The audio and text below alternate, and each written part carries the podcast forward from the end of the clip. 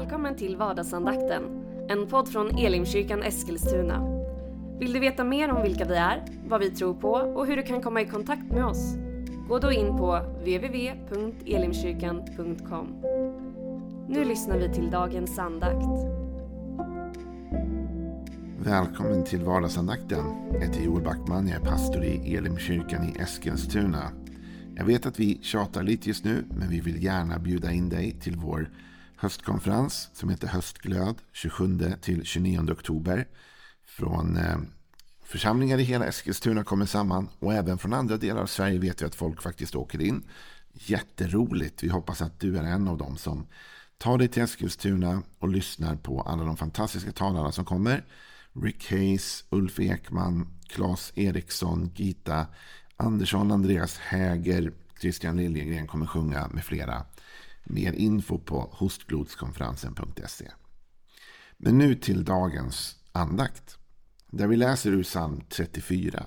Och idag är en väldigt spännande vers. Idag är en av de där verserna som öppnar upp nya dimensioner av vårt liv. Och som kan ge oss tröst och styrka när vi känner att livet är lite utmanande. Och vi kan känna oss kanske ensamma. Psalm 34 var ju så. David hade hamnat i en väldigt svår situation. Han var på flykt. Han hade rymt från Saul. Och han hade ställts inför en annan kung som hade fångat upp honom. Och David kände att det här är verkligen inte bra. Han var tvungen att spela galen till och med för att försöka ta sig ut ur den situationen. För han förstod det är inte bra om de fångar mig här nu. Utan jag måste på något sätt komma ur detta. Och han lyckas ta sig ur det. Men det är liksom lite på håret ändå. Och det är med, verkligen med Guds hjälp och nåd. Och med Guds änglars hjälp. Och det här ska vi läsa om tillsammans. Ifrån Psaltaren 34 och då har vi kommit fram till vers 8. Herrens ängel vakar runt dem som vördar honom. Och han befriar dem. Det är intressant här. David kom ju ur den här situationen på grund av att han spelar galen. Men även i vers 7 och nu vers 8 så säger David att det är Guds förtjänst att han kom fri. Han säger att han ropade till Gud och Gud hörde honom. Och här i vers 8 säger han att det var Guds ängel som vakade över honom och som såg att han kom därifrån. Det fanns en, en förväntan hos David att även om han fick den här idén att spela galen så kunde det ändå gått snett på en miljon olika sätt. Och för det första så tror han nog att den där tanken är från Gud. Men för det andra, det kunde varit så mycket annat som hade krånglat. Men han upplever att han är beskyddad. Han upplever att Guds ängel vakar över honom. Och det där med änglar är ju intressant. Bibeln talar faktiskt väldigt mycket om änglar. Och Bibeln talar mycket om änglar både i Gamla Testamentet och i Nya Testamentet. Och Bibeln talar om änglar som faktiskt beskyddar och bevarar Guds folk. Och så här säger Hebreerbrevets författare när han ska beskriva vad änglarna är för någonting. Han har en lång utläggning i första kapitlet i Hebreerbrevet där han talar om att Jesus då är, är större än änglarna. Men i vers 14 så kommer han fram till detta. Är inte änglarna andar i Guds tjänst utsända för att hjälpa dem som ska ärva frälsningen? Jag läser det där igen. Är inte änglarna andar i Guds tjänst, utsända för att hjälpa dem som ska ärva frälsningen? Så här talas det om vad änglarna är, men också vad de har för funktion och för vem de ska hjälpa. Här talas det om att änglarna är andar i Guds tjänst. De tjänar Gud. De står under kommando från honom. Änglarna är liksom Guds armé på ett sätt kan man säga. Hans budbärare också hans soldater, hans betjänare. De står i Guds tjänst. Och de är utsända. De är på uppdrag. Och då är frågan, vad är det för uppdrag de här änglarna har? Vad är de utsända till? Jo, de är utsända för att hjälpa dem som ska ärva frälsningen. Och det är ju du och jag, eller hur? Vi som har tagit emot Jesus, tagit emot frälsningen. Vi är de som ska ärva frälsningen och för vår skull har Gud sänt ut sina änglar. Det kan handla om beskydd. Ofta gör det det i Bibeln. Men det kan också handla om att eh, gå med bud. Vi ser många gånger i Bibeln då änglarna kommer med bud till Maria, till andra personer. Så kommer de med hälsningar. Det kan också vara att strida i den andliga kampen. Inte mot människor av kött och blod. Men den andliga kampen som vi talade ganska mycket om för några veckor sedan i vardagsandakten. Det finns många berättelser i Bibeln som just beskriver hur de här änglarna verkade och tjänade Guds folk. Hur de var utsända till deras hjälp. En sån situation kan man läsa om i första Moseboken 32. Och vi kan inte dra hela den storyn för det tar ju för lång tid. Men det finns två bröder, två tvillingbröder, Jakob och Esau. Och när de föds så växer de upp och de är väldigt olika.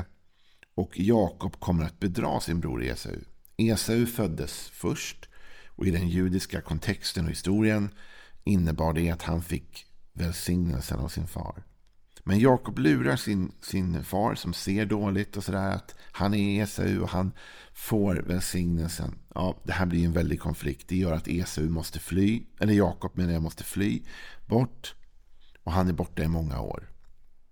Hur som helst så kommer Jakob tillbaka och vill försonas med sin bror Esau. Det här är ju inte självklart. Hans bror Esau är dessutom jägare och väldigt eh, liksom en krigare. Va? Han skulle kunna ha dödat sin bror här utifrån allt det som hans brorsa hade gjort mot honom genom att lura honom på familjevälsignelsen. Vilket var kanske en av de största grejerna man kunde göra. Va? Det var en big deal. Av då händer detta. Vi kan läsa i första Mosebok 32, vers 1. Jakob fortsatte sin färd. Då mötte Guds änglar honom. När han såg på dem sa han, här är Guds skara. Och han kallade platsen Mahanajim. Jakob skickade budbärare framför sig till sin bror Esau i Sirs land på Edoms mark och befallde dem. Så här ska ni säga till min herre Esau. Din tjänare Jakob hälsar. Jag har bott hos Laban och dröjt kvar där ända tills nu. Jag har oxar, åsnor, får, tjänare, tjänarinnor och nu sänder jag bud för att låta min herre veta så att jag kan finna nåd inför dina ögon. Det är en sorts fredssignal som Jakob sänder tillbaka till sin bror Esau. Men han går inte mer än själv.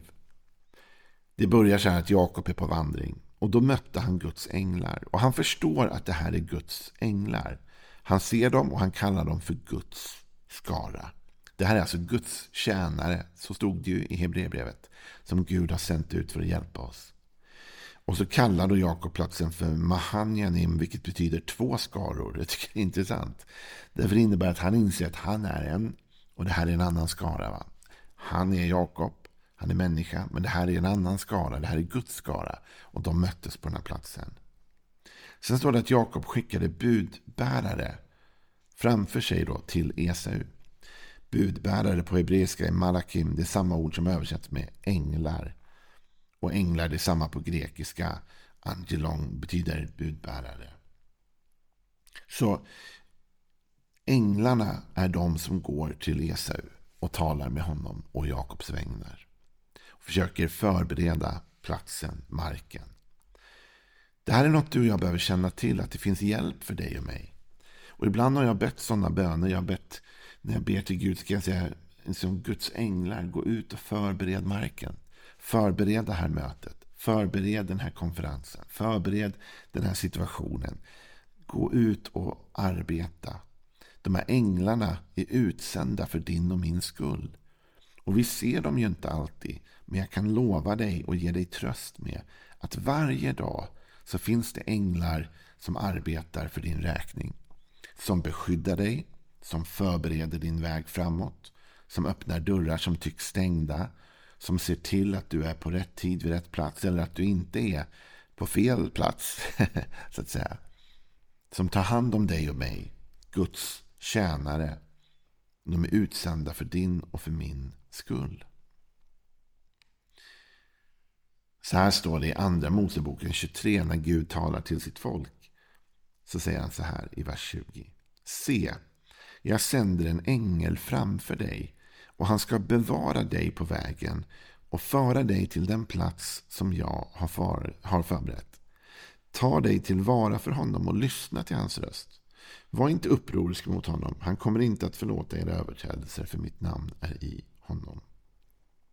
Men om du uppmärksamt lyssnar till hans röst och gör allt som jag säger så ska jag bli en fiende till dina fiender och en ovän till dina ovänner. Och min ängel ska gå framför dig och föra dig till ammoniernas, hittiternas, persiernas, eh, kananéernas, hivernas och jebusiternas land. Och så vidare. Här talas det om ängeln som går framför, som beskyddar. Här talas det om en Gud som säger om du lyssnar till mig och följer mig så ska jag se till att dina fiender blir mina fiender. Och jag ska bevara dig. Herrens ängel ska gå framför dig.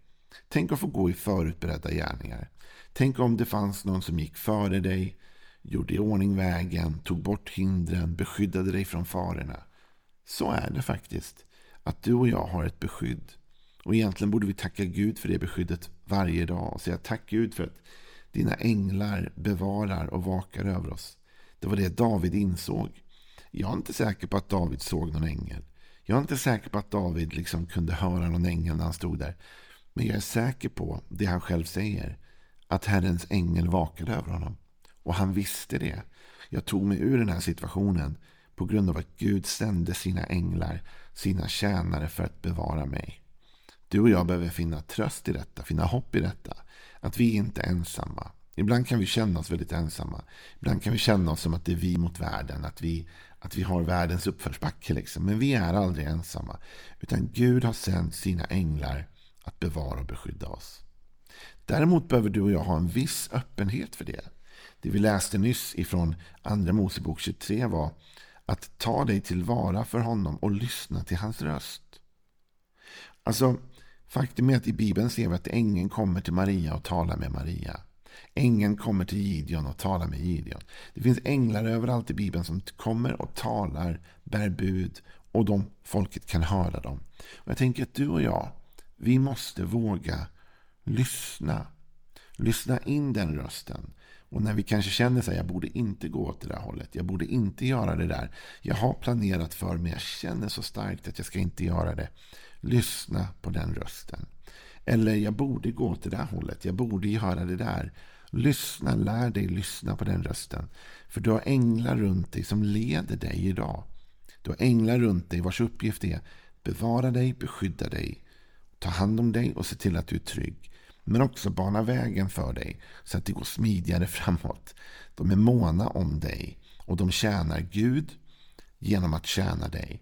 De, uppfölj, de, de fullgör sitt uppdrag genom att ta hand om dig, bevara dig, beskydda dig, strida för dig, kämpa för dig. Kan du tänka dig att Gud älskar dig så mycket? Att för det första, såklart och det viktigaste, gav han sitt liv för dig. För att rädda dig från synden. Men han älskar dig också så mycket att han varje dag sänder ut änglar som vakar över dig.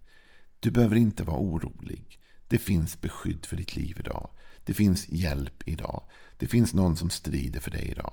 Det finns någon som tar kampen för dig idag. Det finns någon bredvid dig som är stark och som kommer att ta vara på att du kommer dit du ska i livet. I en av de mest dramatiska scenerna i Bibeln får Petrus uppleva det här. Kanske när han känner sig som mest ensam.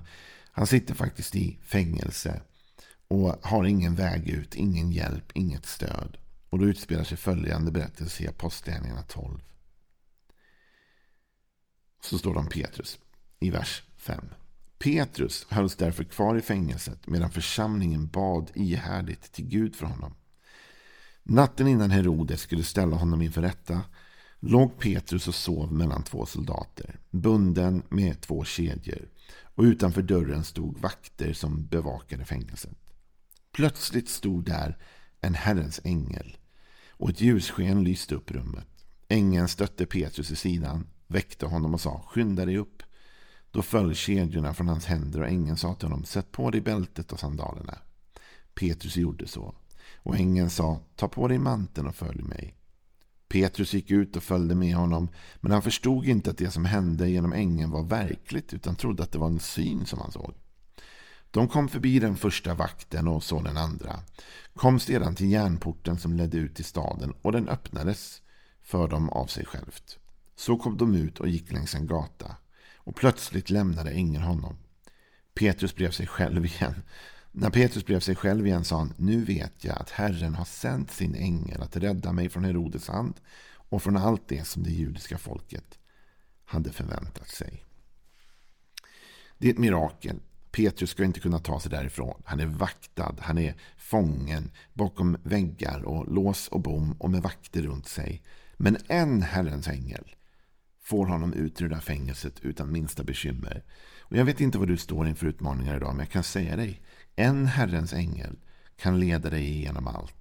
Beskydda dig, bevara dig på vägen, se till att fienderna faller, bojorna faller, dörrarna öppnas. Så ha förtröstan idag. Vi landar denna andakt i Davids ord ännu en gång och finner tröst i dem när David säger Herrens ängel vakar runt om som vördar honom eller fruktar honom eller respekterar honom. Då.